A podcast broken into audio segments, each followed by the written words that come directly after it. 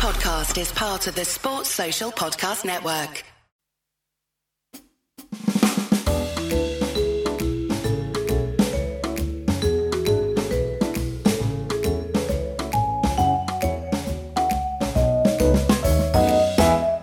Hello, everyone, and welcome to the Wagon Wheel on Spotify Green Room. If you're listening live now, if not, you'll be listening through the Red Inker podcast or on my YouTube channel, or I don't know, maybe you're in my room with me right now. Big thank you again to Bodyline t-shirts. If you like this t-shirt, this is well, this is a very Bodyline-ish t-shirt. It's Athers getting bounced by Allan Donald, I think. Uh, but thank you to them for helping out. If you have any questions and you're in the Spotify Green Room at the moment, line yourself up and go in there. Uh, we'll start, as always, with the Patreon questions. Thank you to everyone who's been supporting us on Patreon. There's quite a few things going on with the podcast at the moment. Obviously, the more support we get, the more we can look towards bringing on extra podcasts. Plus, of course, uh, we're about to finish season three of Double Century. You know, the more finances we have, the quicker I can get uh, season four back up, uh, which I do actually have an idea for. So I'm pretty excited about that. Thanks to everyone who's popped into the Spotify Green Room for the live chats. If you follow us on the Spotify Green Room app, you can always do that. But let me now just get into the Patreon questions. Ian Hume says, I was at Trent Bridge in 2013 and saw Ashton Agar's magnificent 98. That remains the high point of his career, even though he's been a regular in white ball cricket. Has he been mishandled by Australia? Does he have the scope, scope to do more than just a bits and pieces cricketer? It's very interesting, that one, Ian. Um, uh, these are the questions we get from Patreon, by the way, in case I didn't say that. When he got picked, I remember Justin Langer going on and on about what a great athlete Ashton Agar was. No one thought he was a better cricketer than Nathan Lyon at that stage. What they thought was that he was a tremendous athlete and he had the ability to pretty much do everything on a cricket field, bat, ball, and field. Um, what hasn't developed is a specific skill that probably allows him to dominate international cricket in any one of those. Um, I think if Australia had slightly stronger options when it came to all rounders, I don't even think he would have played much white ball cricket for Australia. I, have watched him bowl quite a bit. I think he's there's a lot to like about him, and I think there always has been. I just don't know what particularly he's that good at. I remember he made some runs, I think, last Shield season, and people started saying, "Oh, look, he could bat at number seven for Australia." It's like, well, I mean, National League guy's not going to bat at number seven for Australia. I, I, just I cannot see him ever averaging over twenty five um, if he had to bat for num- number seven for Australia. Um, there's always been this sort of constant hope um, and thought that he is going to transcend his. Uh, well, he's going to he's going to match his um, natural physical gifts with some cricketing gifts. It just hasn't happened so far, Ian. Um, and it'd be really interesting to see if he ever makes that happen. He clearly is. They were right. He clearly is a very gifted athlete, but at the moment, he's just still very much a bits and pieces player, like he was in when he made the, the runs in uh, Trent Bridge all those years ago. James Corning says, in T20, do you feel it's better to structure your team around its strengths or its weaknesses? So he's basically saying if you're a batting side, should you pick fewer batters and more bowlers? Um, and vice versa, obviously. I, I don't think I've ever done any specific research on this, but off the top of my head, it feels like if you have, let's say you have a great top three uh, and a handy middle order, and you know that your bowling is weak, it probably makes more sense to have a weak number seven um, in that situation to ensure that you have at least a uh, five frontline bowlers than it would be in in to do the opposite. And so the other way of going with that would be to go, oh, well, let's just pick all, you know, we've got a 15 man squad or a 25 man squad. Let's just pick, you know, our eight best batters and a couple of them are part timers we'll go through. I just don't think that necessarily works as well. So I think generally you have to kind of play off your weaknesses a little bit more. But I haven't done a lot of research on that. Avinash says, um, in, in view of Virat stepping down from the T10 captaincy, uh, how does someone judge captains? Wow. Avinash. I have uh, I have just finished a, a, whole piece on Eoin Morgan with uh, the captaincy questions that have been thrown around him with Kolkata. Uh, Eoin Morgan is really interesting because his success as a captain is probably less to do with on-field tactical genius and is more to do with thinking about the game and getting teammates to buy into his idea and coaches and even gen- you know high performance managers and everyone to get to buy into his ideas. Tactically, I think he's fine. I, he's an above average tactician, but I don't think he's an absolute genius on the field. And the, the, the games that I talk about in this piece, um, are the uh, the two World Cup finals, the T20 World Cup final in 2016 and then uh, 19 World Cup final. He obviously receives a CBE um, for winning the World Cup because he won a World Cup for England, and that's what we do uh, as a society. Someone wins, and we give them something nice and shiny. But when you go back through the two games, I'm not sure he didn't have equally, if not a better, captaincy game in the first uh, World T20. Just happened to be that they were further in front in that game than they ever were against New Zealand. Um, it just happened to be that they lost that game. Um, so we do judge it by wins and losses. I think that going forward, um, we might be able to look at the relative strengths of both sides on paper uh, you know, using some sort of, you know, win predictors by CricViz and, and uh, Cricinfo have got one now and cricket.com have got one. You know, everyone's got some sort of win predictor. Um, having a look at that and having a look at how often your your captains um, outstrip what we what we assume um, their team should be winning. It, it's only something we can do over a long period. Not all captains captain over a long period, but it's really tough. And a lot of what captaincy is is kind of unseeable by anyone outside of sometimes even the captain themselves. Um, you know, and so it is really, really tough. It, it's such a fascinating uh, issue, but we don't have proper metrics, and I'm not sure we ever will have proper metrics. Deepak says, Do you see multi formats players being part of cricket's future? Yes. Um, because I think if you have, and you, you mentioned Ben Stokes in this, uh, it's very hard not to pick Ben Stokes uh, for all three formats. And I think there will until the there is an actual separation where like rugby league and rugby union which could happen in, in in cricket until there's an actual separation like that i think that teams will still want to use their best players right across. Uh, you know if you have pat cummins and you're the australian team you are going to want to use them. The one thing that will happen in the future perhaps when it comes to big as domestic leagues get really really powerful and way more powerful than they are now, especially the IPL. The IPL becomes a six or seven month uh, of the year league, um, you know, a proper sports league, not a pop up league like it is now. Then that that might have a big effect. But until then, I think international teams will certainly do that. Uh, uh, oh, Steve Pack. Martin says over the last couple of years have been a couple of ambidextrous spinners. Uh, he mentions Kamindu Mendis. Um, uh, should the bowler have to tell the umpire which arm they're bowling with? I believe yeah, well, they do, um, but the batter doesn't have to do that for a switch hit. No, but the batter doesn't actually say I'm a right-handed batter either. Uh, so we don't. That's not part of cricket for whatever reason. Um, it seems to me that it's not that difficult to bowl left arm finger spin as a natural right-hander, so the incentives are there. Yeah, it's quite interesting. I suppose when you say it's not that diff- difficult, Martin, you're right. But you know, uh, someone like Mendis, if, if he's bowling to domestic players in, in Sri Lanka, I can see how at times he'll get away with it. You know, it, that's a lot different than, you know, suddenly doing that at the higher level. Whether you have the ability to bowl left arm finger spin and right arm off spin at a level that is as good enough quality that it's worth it. If you go back, there was an IPL game recently, and in the matchup, I can't remember who the batter was, but in the matchup, they thought Deepak Huda would be a good matchup for uh, whoever the left hander was. And Deepak Huda is an off spinner in name. He doesn't really spin the ball that much. He's not a specialist. And just because it was a good matchup, it didn't particularly end up working well on the field. And I think that is where the ambidextrous spinners will come un- undone. It's not that they can't spin the ball away, but the ability to r- repeatedly land the ball exactly when they need it to go.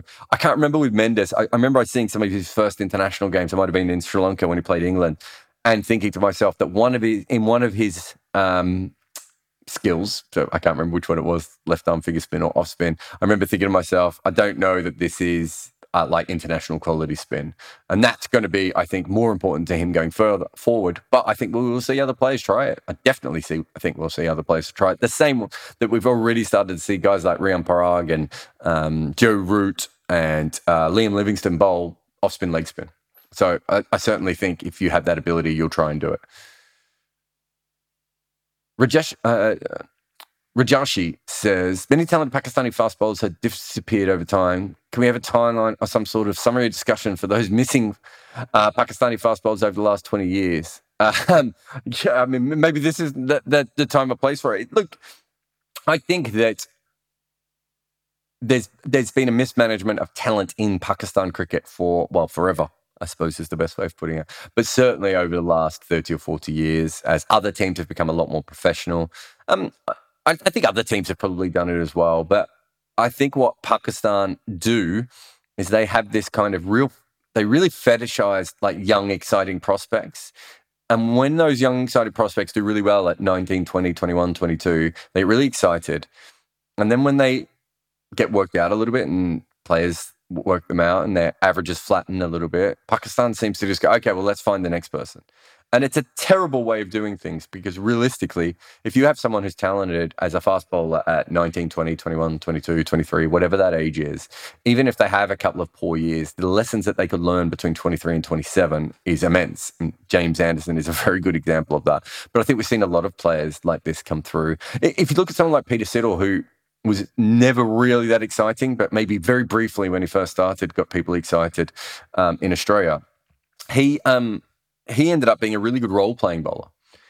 And that is because Australia stuck with him and they let him develop and they understood that his numbers always weren't going to be uh, amazing. Um, and he ended up becoming a really good first change bowler for Australia, where up until that point, Australia had probably struggled at times to find genuine first change bowlers. So I think that's where Pakistan goes wrong. Um, but I'm not going to give you the full list because there's a lot of them. uh, Sandeep says, "Has the helmet made it different in bat? Has has the helmet made batters' techniques worse?" has it made batters' techniques worse? It has made the way we play the short ball completely change, but the game has changed as well in that there are more short balls. We set better fields for them now. Um, bowlers are, you know, are more likely to bowl them without the fear of being abused by the media. If you go back to the early coverage of the West Indies, for instance, that is is slightly different. Uh, when you talk about batters like Gavaskar and Viv Richards never wearing a helmet with a superior technique, they had techniques that suited their period their techniques wouldn't necessarily suit today's cricket. Um, you know, the same way that Bradman's technique and WG Grace's technique wouldn't suit today's cricket. Viv Richards would bat slightly differently if he played today, um, the same as Gavaskar. And don't forget, if Richards and Gavaskar came through now, they would have helmets. I think what it allowed for for a little while was players really camping out on the front foot. And then bowlers got very good and very fast and started bowling a lot more short balls. So that changed uh, quite a lot after that. Will Cooling says, "Would you scrap one day cricket to ease the scheduling issues?" I, uh, I think I first wrote that piece, um, Will, about ten years ago. Um, look, it's always been my least favorite of the formats. While we've had three formats, even when we didn't have three formats, I suppose it was my my least favorite. Um, I love the World Cup. I think the rest of one day cricket should be domestic, A cricket, and friendlies. Um, and I, I, don't think we need a lot of. I don't think we need a lot of bilateral um, white ball cricket outside of qualifications for um, tournaments, really. But uh, people love it. Um, TV companies love it because you get 100 ads. So no one's going to listen to me. Kumar says, in light of betting being legalized slowly but surely uh, in sporting leagues, especially in the US, do you think cricket would join the bandwagon too? Well, cricket's already involved with gambling um, in Australia and England um, and some of the other countries, I think, as well. Um, it's just been obviously in places like Asia uh, where it is where weirdly it seems like there is even more betting on cricket than anywhere else, and yet you know I, have always said I don't think making betting illegal works because people are still going to bet on everything. Um, so, um, but no, cricket is involved. So the uh, ICC um, Cricket Australia, ECB, when they're betting ir- irregularities, they can get information from the betting companies, the legal betting companies. Uh, it's not a perfect system. I don't think it's an ideal system. I think it could be run better. Um, uh, cricket Australia have an official betting partner. I don't think any other cricket team does, unless I'm missing one. Um, that brings problems though as well. I think, um, but yeah, uh, certainly. It's. I found the US stuff really interesting, Kumar, because as someone who grew up and they never mentioned betting at all, even though everyone knew people were betting on American sports, to go from that to just everyone going all in on it, um, there's going to be a there's going to be a pushback to that eventually. Um, in the way that you see sometimes in Australia, where people say, "Why should my child have to watch a sporting event and just have seven ads about betting um, coming up over and over again?" So the whole thing's really really interesting. But we're never going to sh- stop people betting. I think betting should definitely be legalized um, because then we can actually see what the hell is going on with that industry, if nothing else. Um, but it is, uh, yeah, it's a really interesting one um, going forward. Ramnath Ravi says, are there statistical parameters? Uh, what's he asking here? Uh, to find if there's a better finisher that uh, in in different players. Look, finishes are really interesting. If uh, he mentions here Dhoni and Bevan, uh, if you look at Dhoni and Bevan, they basically do a very similar thing, which is they try and score behind the recommended run chase, but take the game as deep as possible in order to win it. They also lost a lot of games doing that. Um, you know, it doesn't always work, and it puts a lot of pressure on a lot of guys at the other end who have to score quicker. Um, we don't have great numbers for it. There aren't, aren't, aren't, actually as many successful chases where someone has scored over 20 um, in T20 cricket or, or over, what, 40 in one day cricket, as you would you would think. I remember looking at this a few years ago, and the numbers just aren't quite there. Um, so I don't think we have anything great. I think we know that there are two different kinds of chasers. There's maybe the Kieron Pollard style of chaser, uh, who tries to keep the team at or above the uh, the, the required chase. And there's the the MS Dhoni um, chaser who tries to take the game as deep as possible because anything can happen at the end. Um, when I looked it up for T20 cricket, the players who had the most chases were quite often openers, which we never talk about as as being finishers or chasers. Um, and uh, I remember uh, the two names that stood out to me were Klinger and Chris Gayle, who'd just been there for an uh, astronomical amount of um, wins. So uh, very interesting. Uh, Ian says, "How different would T20 be with a red ball?" That one's going to make me think for a while. Um, well, the ball wouldn't go soft, so people you'd probably have slips in for longer. Um, you swing bowlers would be you'd have a lot more swing bowlers. They'd be paid a lot more money. Um, it's really interesting. I think those that and the fact the ball would stay harder at the end would actually help you for hitting. Um, but if the ball kept swinging, that would be really weird. Um, probably wouldn't help spinners as much. Would be my guess. I'm trying to think of how it would help spinners um, but really interesting there. Ashraf Ahmed says, Can you name a couple of players who may not be widely known today, but you're interested to see further during the T20 World Cup or even the remaining games of the IPL? Uh, uh, yeah, off the top of my head, uh, who do I want to see? I always forget this guy's name, but there's a great uh, player from um, Papua New Guinea. Oh, sorry, not Papua New Guinea, Oman, uh, who bowls knuckleballs in the middle. I really like him, and I always forget his name. Uh, I really want to see Charles Amini from Papua New Guinea. Leg spinner, can bat as well. I really want to see Papua New Guinea field. Um, I think um, uh, the, the mystery spinner from Sri Lanka, whose name I've also forgotten. Uh, so yeah, I think there's a few there's a few players out there that I am a little bit interested in. A lot of the squads have, uh, are, are, quite interesting. Uh, sorry, are quite normal, like quite what you would expect. Um, really interested to see sort of how Shamsi goes in a major tournament um, uh, for South Africa as well. I know he's not particularly uh, unknown, but I really like to see that. Uh, in the IPL, I really want to see if Iyer can, Venki Iyer can keep smacking the ball everywhere um, at the moment. Um, Harshal Patel, I'm really interested in, um, who's obviously um, started to do quite well. Interesting to see if Mumbai starts struggling, if Marco Jansen um, is someone that they turn back to. I'd like to see more of him.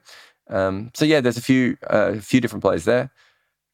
Christopher says, "Do you think there's potential for the next generation of English cricketers that they could not be competitive in 50 over cricket if uh, uh, uh, sorry, I've read that wrong, haven't? Uh, next generation, they could play no competitive 50 over cricket if they're only going to get in the ODI. So, uh, yes, uh, I can see what you're saying, but I think the only re- I think that there's so much Lions cricket, and England usually play so many um, one days that I think they should be over uh, able to overcome that. But I do want to know what you mean that the, the system doesn't really allow for that.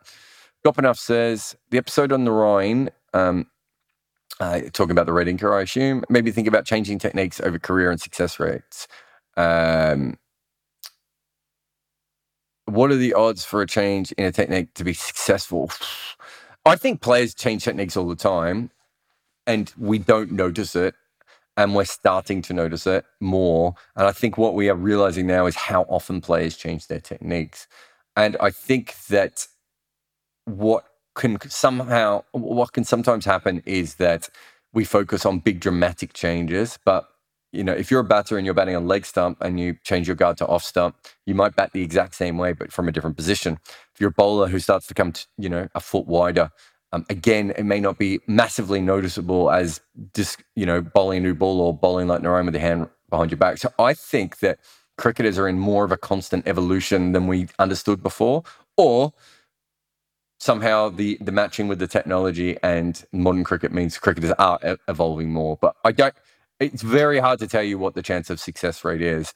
But what I say to most cricketers is that you kind of need to know what you're best at, and you need to be in a constant evolution to catch up with what the game is. So you don't want to go away from your strengths, but you also want to understand that if the game has, you know, if if your best slower ball is a knuckleball, and suddenly there's a way to pick knuckleballs and smack them out the park all the time, there's no point sticking with the knuckleball, right? You you have to change, and I think that uh, players are very adaptable at the moment, and my guess is they probably always have been. We just haven't noticed it as much because don't forget, for most of cricket, we've been 80 meters away, and even when we had cameras, we were at a distance, and suddenly we could see everything. And I think that is probably why um, things are uh, players are changing more.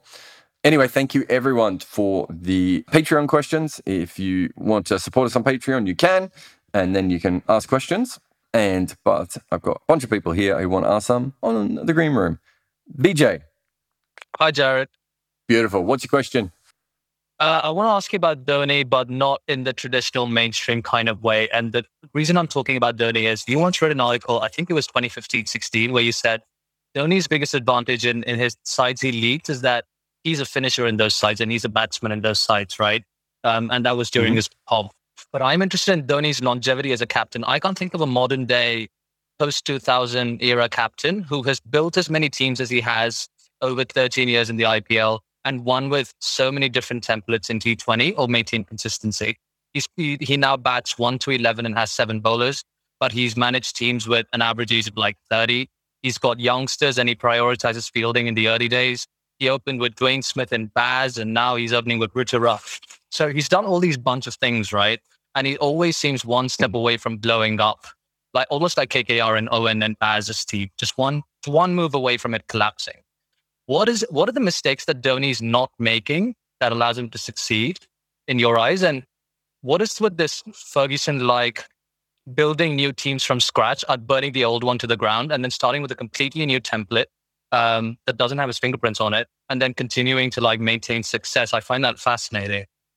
I think the first thing is that he took T20 cricket seriously when no one was. No, certainly no one of his intellect and ability was, uh, which allowed him. Uh, and you can put the West Indian players in this as well, uh, especially the Trinidad boys and maybe the Jamaicans to a lesser extent as well. They were thinking about this game in a way that Joe Root never has. Right now, that's not to say Joe Root is a better captain than MS Dhoni would ever had this success, but MS Dhoni has been thinking about this and planning and doing everything from basically from the beginning. I think that that is a huge advantage um, in a way that other players didn't have. I think he obviously, uh, very early on, he understood matchups and role definition. Now, he never goes overboard on the matchups, but he always plays the matchup. So he puts every situation in a game into his advantage where he can. Role definition is the one. Yeah, I've got obviously had a few friends who played for Chennai over the years, and they always say that like you get to Chennai, and the te- and you know MS Dhoni and Stephen Fleming and whoever else is involved sort of comes up to you and says, "This is why you've been hired. This is what we need from you. Uh, we don't expect you to uh, average 40 with a strike rate of 160." What we want from you is you're going to bat. We, we, we, might need you to bat in three games on this kind of pitch in this kind of situation. And they do that with most of their overseas players. And he does a similar thing with these local players. And I think that by doing that, he has the ability to probably get the most out of limited players. And then the other thing that he does is uh, him and Fleming certainly trust. Uh, they certainly trust older players, I think is fair. And so what they do is they they realize that if they have an older player that they trust, that they will they will build a role into the team for that player so that they know that that player's already done that role seven or eight times. Whereas a lot of other teams try and bring in a new player who maybe hasn't done that role before to do it. And then the other side is that because he is MS Dhoni and because he's now had so much success and he seems to understand the way that uh, certain players work, he has the ability to go up to averagely talented players and say to them, this is what you can do for this particular team, and this will give you a career. And they buy in. And to be fair, once he did it once or twice, um, it makes sense. So I think there's a lot of that. I think the, probably the Chennai backroom staff probably deserve more credit as well. Um, MS Dhoni probably, you know, hogs up all the air. Um, but, you know, it, if they hadn't have built the team around the way that he needed, it still would have all fallen apart. Um, and I think that he, I, I really think that he understands T20 on a level that very few other players in the game probably do. Um, and some of them just don't have the time to do. So that would be my guess with him. Um, I hope I hope that uh, that was what you were looking for there. So thanks for that question. Corsa, which I probably got wrong again, but let's see if that's right. Are you there? Kausar. Kalsa. Yep, Kalsa. H- how can I help you, Kalsa? Okay, my question I was watching uh, Kilniketi, um, someone cricket uh, last day on YouTube. So, can you talk Okay. about it uh, in a more far in a details way? And uh, I want to ask that if Japan and uh, USA comes with uh, the you know comes to cricket, they will come with their culture too. So, what do you think? Uh, what will the scenario? The I, what I have seen is about uh, the USA uh, sports culture that is quite different to you know the cricket. So they might come with different ways. So what will be the uh, differences and what we can expect? That's that's my question. Yeah, I mean, we don't know exactly how USA cricket will develop. Um, I don't think USA football has completely developed um, in a different way than the than the rest of the sport, as far as I'm aware. But I'm not an expert in that. Um, uh, one thing we did notice is that in the USA, their women's team has got a lot better than their men's team very fast, um, which I would expect probably will be the case as well in women's cricket. Japan's really interesting because if Japan gets into cricket, uh, I can see how they could get obsessed by cricket. I can see how it's a sport. Uh, it seems to be, you know, uh, other than the fact that they already love baseball, cricket almost seems like a more Japanese sport than it does for some of the countries that already play it.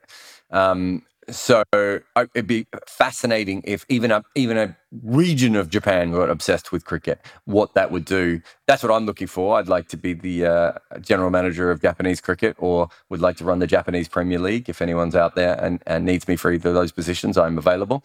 Uh, who we got next? Jimmy, Hi, Jarrod. how, how you going? What's your question? So I wanted to ask that uh, are classical finger spinners becoming an endangered species in T20 cricket or even wonder cricket somewhat? What's your take on that? I mean, classical off uh, not like Ravichandran Ashwin. I, I don't put Ravichandran Ashwin as classical off spinner. Guys like Nathan Lyon, Moeen Ali, Ravindra Jadeja. I mean, Moeen Ali and Ravi Jadeja are pretty good one day players, and Nathan Lyon's got a pretty good record, to be fair, domestically in T20 cricket.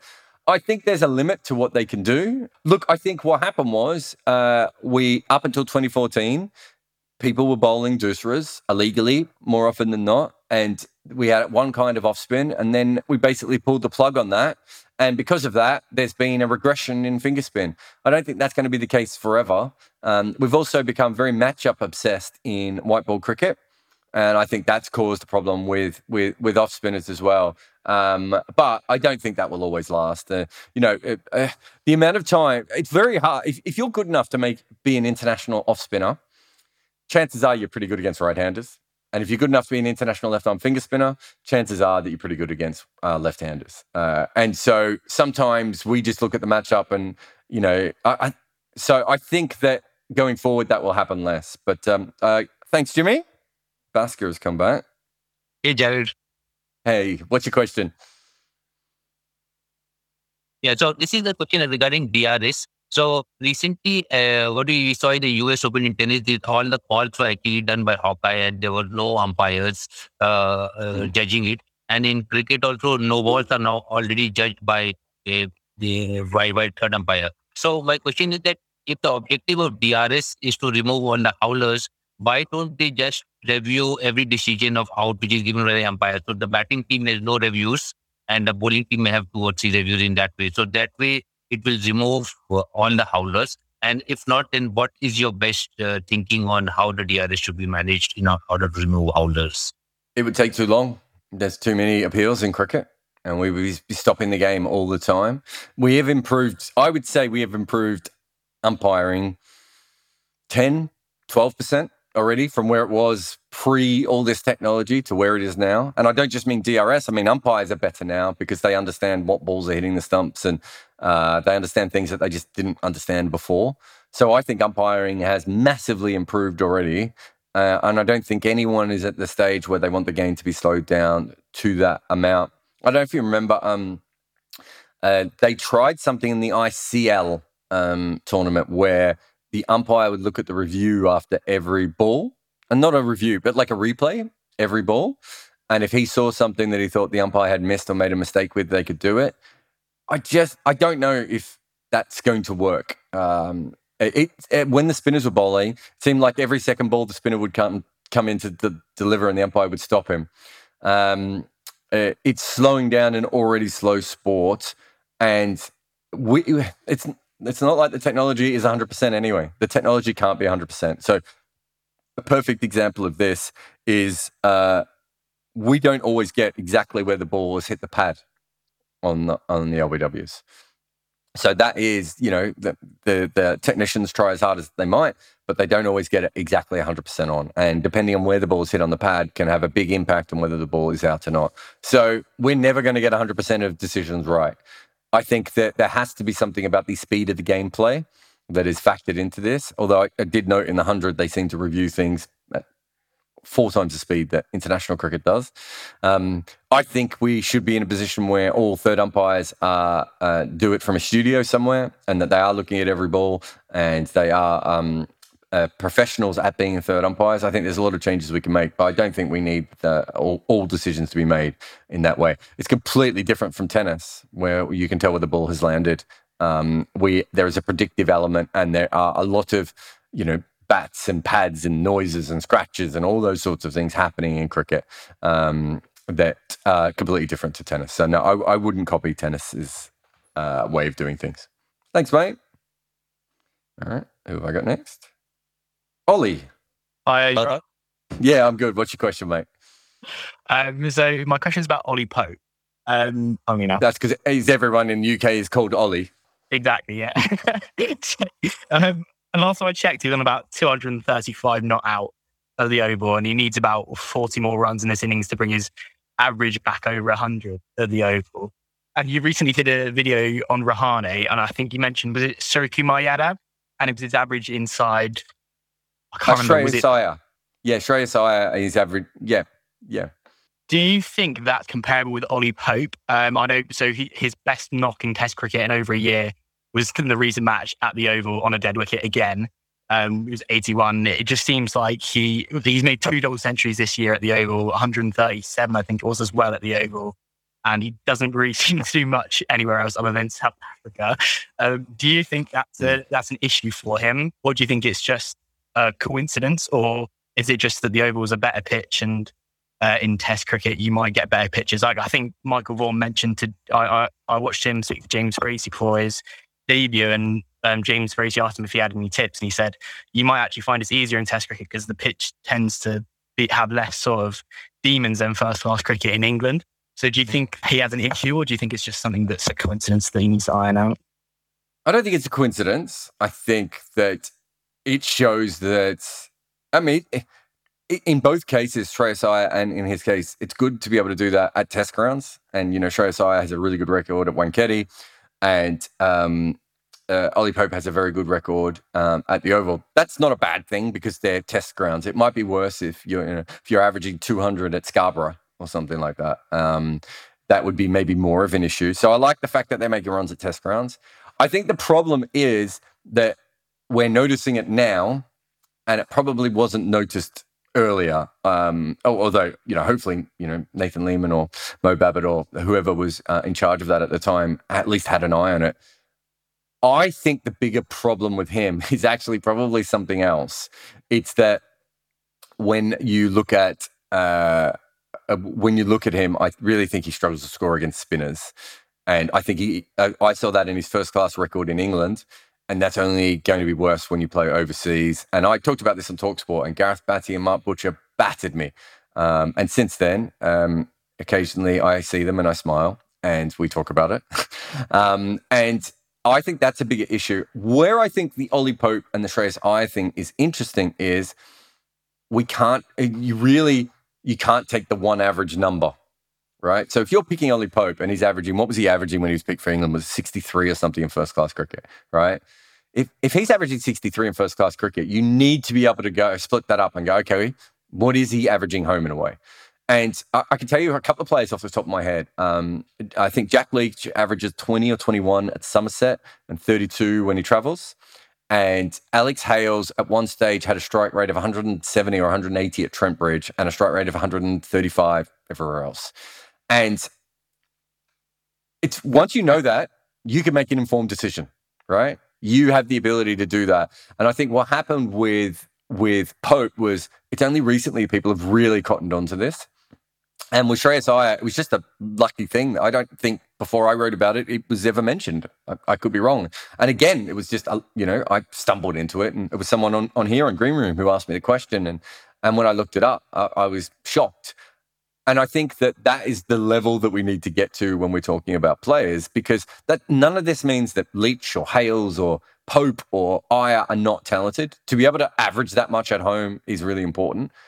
But when you are hire, you know, when you are putting a cricketer into your international team, you really don't want them to average 50 at home and 30 away because they're going to be away a lot. And you need to know that going in and you need to know what their strengths and weaknesses are. And I think that is where the bigger problem is. Now, if Ollie Pope continues to only make runs at the Oval, then that is an issue. My guess is that is not the case. And I would say that the far bigger problem for him is not being away from the Oval. It's going to be facing international quality spinners regularly and how he scores off them and how he rotates the strike um, because he's brilliant at doing that um, against everyone else, uh, against all the seamers. So I think that's where the issue with Ollie Pope is going to be. But um, it's, a, it's a really it's a really interesting one and, and how it plays forward. But it's good that I actually when I heard the Ollie Pope numbers, I was like, it's actually just good we're talking about it because you know five even five years ago uh, that wouldn't have been wouldn't have been a conversation. But now we, it's so easy to get the stats um, and to have a look at these things, and uh, you know people have access to that.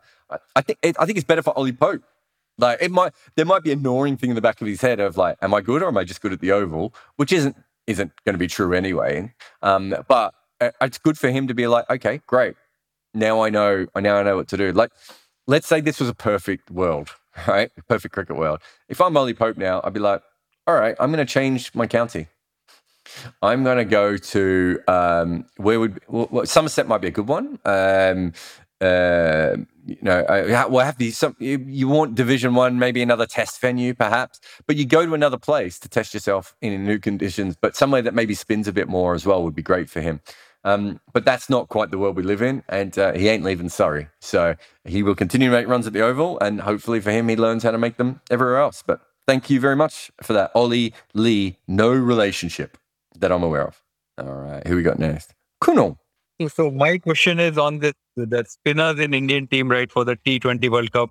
We have Varun Chakravarti and Ashwin who have not really played any international cricket of late, although they have been playing. So do you think you which is the best spinning uh, lineup among the teams you have based on and on the T20I performance and what you think will make a difference? Well, I mean, I think you're missing some spinners, aren't you? It's um, uh, they've got Akshar Patel and they've got um, Jadeja, don't they? Am I or am I getting lost? Yeah, true. Yeah. Yeah. So I mean, I still think. Oh, they got Rahul Chahar as well. They got five. I forgot. My God, they got a lot of spinners.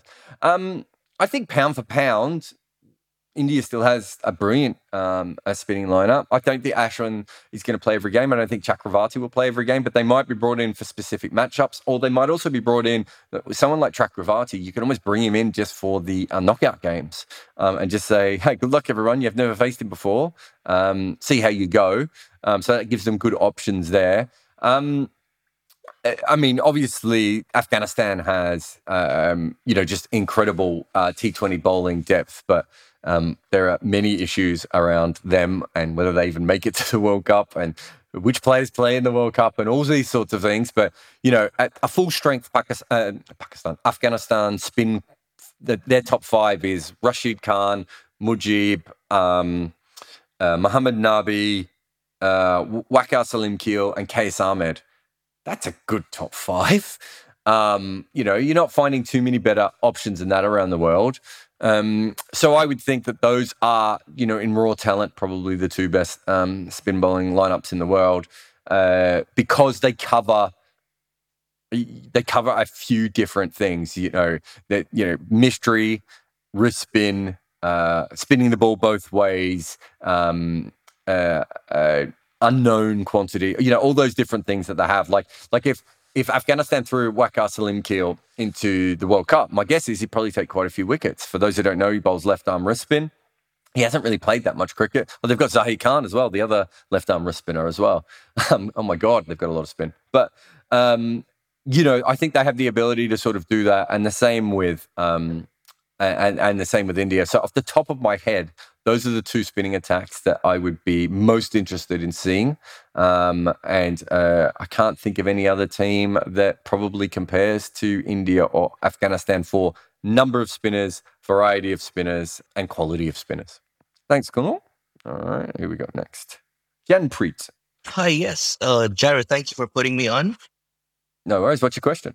Yeah, I have a question about liquid manure. I was reading up an article that you wrote in 2020 and also watching that video about uh, uh, most improved players, or I think it was ish- about Ishant Sharma, and you mentioned how liquid manure changed cricket.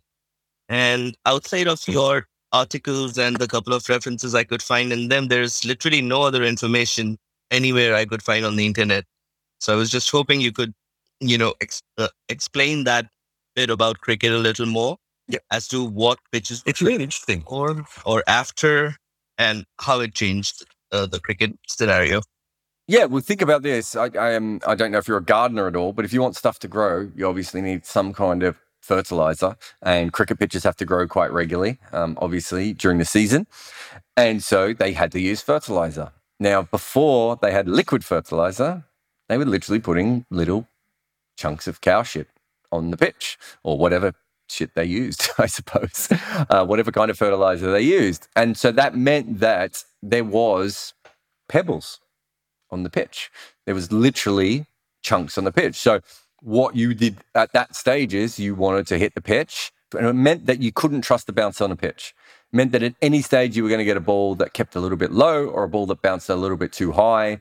There wasn't good batting surfaces. So if you look until 1895, um, there is certainly um, uh, batters around the world just didn't make a lot of runs. Um, they, they, re- you know, look at WG Grace's average um, compared to modern day players, and you'd be like, why are people even talking about this guy, right? Like, he's not that spectacular um, as a test average, even as a first class average. So what begins to happen then is, is it called muckrakers? I think that or no, is that the muck spreaders or something? A machine is invented that basically liquefies fertilizer for farmers. And that starts to get used more and more. And by by the mid 1890s, I think I um, uh, the Melbourne Cricket Club Library found me an article where they were talking about using it in Tasmania for cricket matches. So that was in 1894, 1895. So we would assume by that stage, if it's gone all the way from Lords to Tasmania, that pretty much anywhere around the world had the ability, if they had a farming um, uh, structure, which is kind of everywhere, um, that they had these machines out there. And what they did was basically take the pebbles off the pitch. That means that you could play um, safely, knowing that the ball was going to come to you, and you could play across the line. No one played across the line before because they couldn't trust the ball. So that is a huge change in the game, and that is the last time that the ball ever dominated the bat. Um, in, in Test cricket, really was, uh, well, in, in first class cricket, probably more so, uh, was in that period, um, and that's because the pitch has changed. So what you see next is, and it's almost immediate how quick these things change. We then have um, um, uh, Hobbs come through, who makes 197 first class hundreds, who averages over 50 in first class cricket. Uh, well, sorry, he makes 197 first class hundreds or 199 first class hundreds, depending on uh, which games you want to count. But he made a lot of first class hundreds. Uh, straight away, he becomes the first run machine um, that we've ever had, which is sort of a name that I've given them. So players who, who you know, uh, that sort of Bradman, Hammond, Barrington, um, you know, Steve Smith, um, Sachin Tendulkar type player. Uh, George Headley's another one, I suppose. Uh, before that, we didn't really have players like that. We didn't have players who averaged over 50 um, um, before that. So Hobbs becomes that. And then Trumper comes along. And Trumper is the first guy who starts hitting the ball from anywhere he wants to wherever he wants to hit it. So, in a, in a similar way that we saw a lot of players in the 90s play more on the front foot because of helmets, Trumper starts going, wow, this ball's outside off stump, but I'm going to hit this to square leg that didn't exist before. And players hit the ball based on where it was bowled. And quite often they wouldn't even drag the ball to leg because it was seen as an incorrect shot. And the reason it was seen as an incorrect shot wasn't just because of the English class system not liking leg side heaves. It was because people kept going out to them all the time because the ball would hit a chunk of cow shit on the pitch and not and go. The, the difference in flatness was huge. So you could play the ball now based on on your skills, not on the pitch itself. So that is why liquid manure massively changed the game. I- I've done a little bit of research on it. I think one day probably someone will do a, a proper deep dive into it. Um, I'm sure there's a lot of great old articles about it. But yeah, I I I, I, did as much as I could on it. Um, my expertise is not um, is not uh, library research and old newspaper research, but I found what I could and I talked to people I could. And um, there's absolutely no doubt that you can see that when those machines become popular, um, people start batting better. Um, and I'm not saying that there aren't other parts of that, but we that was at the same point that swing bowling was getting better and spin bowling was getting better. So you would actually think that bowlers would have continued to dominate. Instead, the exact opposite happened. And for from 1900 to really the 19, the next 50 years, batters just got better and better and better and better until you know we worked better methods out to um, dismiss them. So uh, does that does that help, Japneet? Yes, it certainly does. Thank you so much. I didn't have any of that context. So thank you. Thank you for explaining. No problems. Cheers. Thank you. All right. Who have I got next? Kyle. Kyle, you there? Hi, Jed. How you doing, mate? I was probably going to ask this question already, but after your video about England, New Zealand canceling their bilateral series, it seems even more relevant. I had a long conversation a couple of days ago with a friend from Bangladesh who's very interested in Test cricket and was really intrigued by me, you know, unoriginally parroting your ideas that Test cricket is leaving money on the table by not selling its rights as a bundle. Uh, could you go a bit into more detail about like how that process could actually work? Would television rights be sold by nation? So each like each nation has a television uh, or a channel that would air it, or to a global conglomerate. How the ICC would wrest control from the boards and distribute the money. And finally, can you answer this really interesting question to me, which is if you had a chance, how would you pitch the buying rights to Test cricket to say Jeff Bezos? so the first thing is that because every single series is sold individually, and a lot of them are sold towards the last minute, it's not the home rights that we're losing all the money on, it's the away rights. Um, and so you get in a situation where, and this happens all the time. If if you're like me and you follow this or you work in this industry, especially like you know, sometimes I work with radio stations, you realize how often a week before a major series, no one knows who's going to broadcast it, right? And uh, you know, you, you try and turn on the TV um, and and watch some cricket, and you're not actually sure who has the rights for this particular series. And that's because they get sold at the last minute. And when they get sold at the last minute, it isn't the TV companies who miss out. It's the it's the boards who miss out on all the money. And this happens for series involving India. This happens for series involving England. This happens for series involving Australia. Imagine what happens when Bangladesh plays Zimbabwe, right? And so the overall, the, uh, so basically what TV uh, uh, boards do around the world is they just wait. Uh, sorry, TV uh, TV um, companies do around the world is they just wait they know that Test cricket. I, I, was told by I can't. Um, it was the head of Star. Oh, what ten years ago? He said to me, Jarrod, we can't believe how little money we pay for Test cricket. We think it's a joke, but you know, we you know we would never say that sort of publicly because um, we'd have to start paying more. But they knew that they were paying massive. They knew they were paying way too much for white ball cricket at the time, and nowhere near enough for red ball cricket. And this was an Indian TV executive telling me this.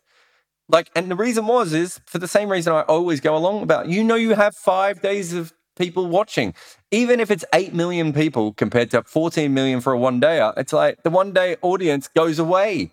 It disappears. The test match audience keeps coming back. If you're an advertiser, you want that. You don't want the one. The one day thing's bad. That's why, um, you know, domestic sport has taken over the world more than international sport because you can play game after game after game, and advertisers love that. That's basically what pays for the sport. So, based on all of everything I've just said, if you sell everything as an overall package, you can't get ripped off from series to series to series to series. And that's currently what we're doing. So, when a series like Bangladesh, um, Zimbabwe happens, it will be wrapped up in this other thing, and there will be more money in the overall pool. But there's also more money in the fact that when India plays, uh, let's say India play the West Indies, there's a lot of money to be made from Indian fans all the way around the world. But at the moment, the West Indies Cricket Board can't do all these deals with all these different places to get the cricket into all those um, methods. One deal could do that. You could say to you know a Brazilian TV provider, okay, here you go. You want you want um, you want the Ashes, or you want India Pakistan at the next World Cup, whatever you want. I don't know, uh, you know, whatever they're looking for. In order to get that, you have to buy this, and you have to give the money up in front, which means everyone's going to know how much money they're going to get. There's a lot more. When when you do individual deals, you get screwed. It's the same as collective bargaining in anything. It always gets you more money, right? So I suppose that's the that's the basis for this. The, the secondary part of this is that I don't know how many cricket fans there are in Brazil, but my guess is that there's a couple of hundred thousand people in Brazil that like cricket minimum, and that there's quite a few in Argentina, and that there's quite a few in Fiji, and that there's quite a few in you know Malaysia and all these different places around the world. Everywhere where Australians, English, South African, Pakistani, Indian, Sri Lankan, Bangladeshis have ever immigrated to, there are cricket fans. And we are not making any money off any of them. Right? Most of them can't even buy legal cricket or they can't follow it anymore or they disappear from the game. And we can't build new fans in those places. Someone like you, uh, yourself who's, who's come to cricket in a different way. Right? So again, I know there's millions of dollars. So if I was going to Jeff Bezos, what I would say is we currently have a sport where we have a guaranteed fan base of somewhere between um, 20 million and 100 million people, and that the, the game takes five days and you get targeted ads and you have a very good idea of where that goes. And at the moment, I would say somewhere between 20 and 40% of cricket fans can't watch every test series. And these are test cricket fans. So you, you not only are you not developing new fans in new places, you're also not even keeping with the fans who would want to be able to watch it. For me, it's almost a no-brainer if you were a streaming network to actually try and buy the entire rights to Test cricket, make sure everyone gets an absolute ton of money, sell it off to individual TV markets in the major countries, and keep the streaming rights for yourself. So that a bit like what Willow TV did in America, um, but every single cricket fan in the world could do what NBA TV or MLB TV does and literally go on, and they are now watching Bangladesh under 19s play um, Papua New Guinea under 19s because that's what they want to watch today. And then tomorrow they want to watch a test match uh, between, you know, Ireland and New Zealand. And at the moment, there's just no option. There's so much money being left out. I, someone put a, a, comment up on my piece going, "Oh, this is idealistic, and um, you're trying to take money away from the major boards." I'm like, we could make more money for the major boards, but we could also guarantee that the players are paid and that the hosting fees are paid, um, and that we actually have a system in place. There's no system at the moment. Even the World Test Championship is not really a system. So uh, that's what I would say to Jeff Bezos. Um, I would say that in my in my experience of cricket that there is absolutely a ton of money left on the table uh, when it comes to Test cricket, and that there is a not only is there a a, a, a group of people that are um, fans of it that aren't being um, monetized. There's also going to be more fans of it as T20 cricket grows. There will be more fans of, of Test cricket because eventually people will just pop over to Test cricket. So if T20 gets even bigger, my guess is that Test cricket will continue to pick up fans. I don't think it will. It, yeah, I think it had a, a cannibalization at, at, a point, but I think eventually it will actually start to feed fans back into um, Test cricket. So um, I can't see any reason why there isn't an absolute fortune to be made in this, and we can fix the system at the same time and make it fairer and better and secure Test cricket for a long period of time. I should be I should um, be told that uh, I should point this out that this was brought up once at the ICC, not quite my idea, but similar. And the ICC used to own the rights to cricket.tv, or ECB did. Someone in cricket owned them. They're up for sale now if you want to buy cricket.tv, by the way. Looked it up the other day. Um, and, um, and it was laughed out of the room. They they did. Oh no! Why why would we want to do that? We're happy with the current system. Well, the current system is fucking ass. And if Test cricket was to die, it would be because we have not changed this system. Um, but thank you, Kyle. Thank you for making me sound smarter. no worries. Cheers, mate. All right. I could probably do. Who have I got left? Yeah, I can probably do two more. So I got Artish is there. What's your question? Hi. Uh, first of all, is your arm better now? That I mean, I wouldn't say better. Um, I can bend it about uh, four or five inches in each direction, uh, which I was not able to do. Um, yesterday it was seeping blood. It doesn't seem to be seeping blood um, as we're as we're here today. Um, but yes, uh, I can I can pick my nose, uh, which you could, you you would be able to see if this was video. Um, and I can touch my other ear, all things I couldn't do before. So um, it seems to be getting fixed. I suppose now it just depends on how long it takes to actually um, get back up. yeah, that's great. Yeah, my question is after I heard your uh, Red Inker episode about uh, uh, the baseball all rounder, uh, right? And you mentioned how Imran Khan was uh, at one point both the best batsman and the best bowler among the top five in both categories. And I was thinking how some of it might be like a statistical uh, like illusion because he was not out for uh, so many matches. And then I went into the stats and I looked at how Shaun Pollock is both a very good batsman and an excellent bowler, and yet he's not talked about as much. So I thought, would he be like the diametrical opposite of someone like Imran Khan? Where the stats maybe do not do him justice because nobody ever mentions Shaun Pollock is one of the best bowlers or all rounder. But yeah, sorry. go. Well, I mean, I looked into the not out ratio of Imran Khan. Um, if you're getting a lot of not outs and you're batting at number six, that's still phenomenal. Like that's not a normal thing to have happen. Um, I know we, we talk about that a lot, but I, I've done a lot of research into this. It's, there's not as many not outs at number six or number seven as people seem to think there are. Um, uh, no, his was his was a consistency of getting double figures. Uh, you know, good double figures as well, you know, 30, 40, 50, 60, 70, 80. Um, that's where Imran Khan did his. Uh, it's, a, it's a statistical illusion in that he wasn't, if you had to pick your best five batters in the world at that time, I don't think he would have been the fifth name on the sheet. It's not a statistical illusion that he made consistent runs all around the world um, and held up uh, West Indies, uh, West Indies, Pakistan's middle order. Show, uh, show, I almost said Shoaib Pollock. That, there's a combination for you. I think Shaun Pollock, if you look at his record, he, as a bowler, I think this is right. He got worse and worse over time. And that's basically because he was an absolute quick bowler when he started. His body fell apart and he found methods of getting good. But don't forget, if you look at the other bowlers of his eras, um, there's a lot of guys with his average or even better than his average. So as good as he was, he wasn't ever the standout bowler. Although he, uh, if if he wasn't injured, maybe he could have been. As far as batting goes, he batted really low down the order. Um, I think he's got. I think I found this out recently. His uncle has the highest batting average for batting number four. Shaun has the highest batting average batting at number nine, and his dad has the highest at batting average batting number 10, minimum of, I don't know, 20 innings or 10 innings or something r- ridiculous, which he really liked that stat. It was like his family was taking over the entire global batting order. But if you're batting at nine and Imran Khan's batting at six, the impact that you are putting on the team is massively different. Now, that's not Shaun Pollock's fault. They had Lance Klusener, they had Mark Boucher, obviously sliding down the order. They had Brian McMillan, they had Kallis. Um, they had like a comedy a number of of all round talent, and Pollock probably wasn't the main one. And because of that, what what did he average? I mean, you've just looked it up. Was it 33, 34?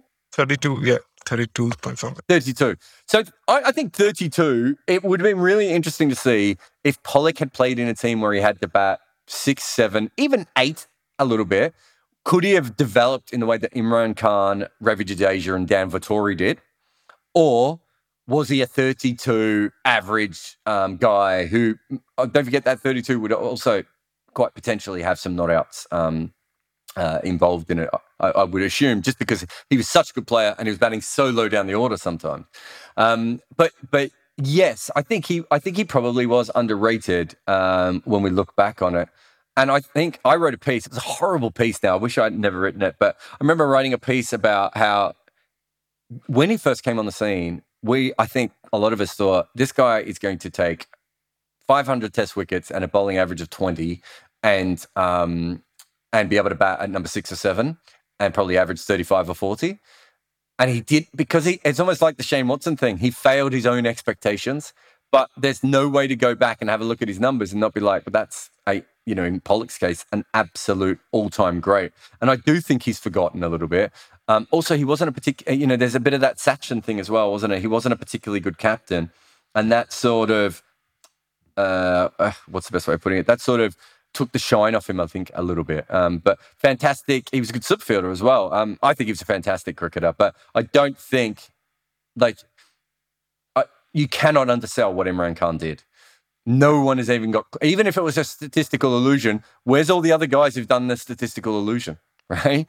Like, no one has. Like, Ravi Jadeja has done great for two, two and a half years in Test cricket. Um, and still people are asking for, you know, Ashwin to come in and replace him at times, right? Imran Khan did better than what Jadeja has done over the last couple of years for a decade when he was in his 30s and when he really should, there should have been signs that he was struggling. Um, and I'm sure he used himself very well as a bowler because that's what old captains tend to do. Um, and I'm sure that his batting was less dynamic and more what's way of putting it? Less dynamic and more accumulative. Do you know what I mean? I don't think he had been, I don't think everyone went, oh no, Imran's coming out. But at the same time, three hours later, he's probably on 45 not out. And you're like, oh shit, we can't get rid of this guy. Um, and he did that over and over again. But uh, but great questions. In fact, great questions from everyone again today. Uh, thank you to everyone. Remember, if you want to join these, we do these around midday, one o'clock ish, depending on the day, on Fridays on Spotify Green Room. You can download the Spotify Green Room app and follow me, Jarrod Kimber. That's my name, Jarrod Kimber. These also go up on YouTube. So if you came into the green room late and you want to uh, listen to it later, it'll be up on YouTube and it'll be up on uh, the Red Inker. Huge thanks again to the Patreon subscribers. They're directly responsible for this podcast coming up. So thank you there. I'm trying to think if I have anything I need to flog. Oh, I did a really good video that I really like today. In fact, it's about the speed distribution of bowlers and how through the data we can see different patterns in different bowlers. Now I've said it out loud, it doesn't sound that cool, but it's actually quite cool to look at this. And uh, I think that you will like it. I've got an Eoin Morgan piece coming up on Cricinfo, which I'll probably also turn into a video as well. Something on the Sunrisers coming up with video and a couple of other very cool uh, T20 videos that hopefully will get up either during the IPL or um, during the World Cup. We're trying to do videos on YouTube every day for the IPL and the World Cup, every day ish anyway, as much as possible. Because these are kind of like, you know, two tournaments that A, I'm getting paid to cover for other people. And also, you know, it's kind of my, um, you know, my wheels, especially the World Cup. You know, for me, that's a really big one. So thank you to everyone who came in the room. Remember, you can support, support us on Patreon. Thanks to Bodyline uh, t-shirts for this Athers almost getting hit in the face one. And thank you to everyone who came in and asked questions. Goodbye.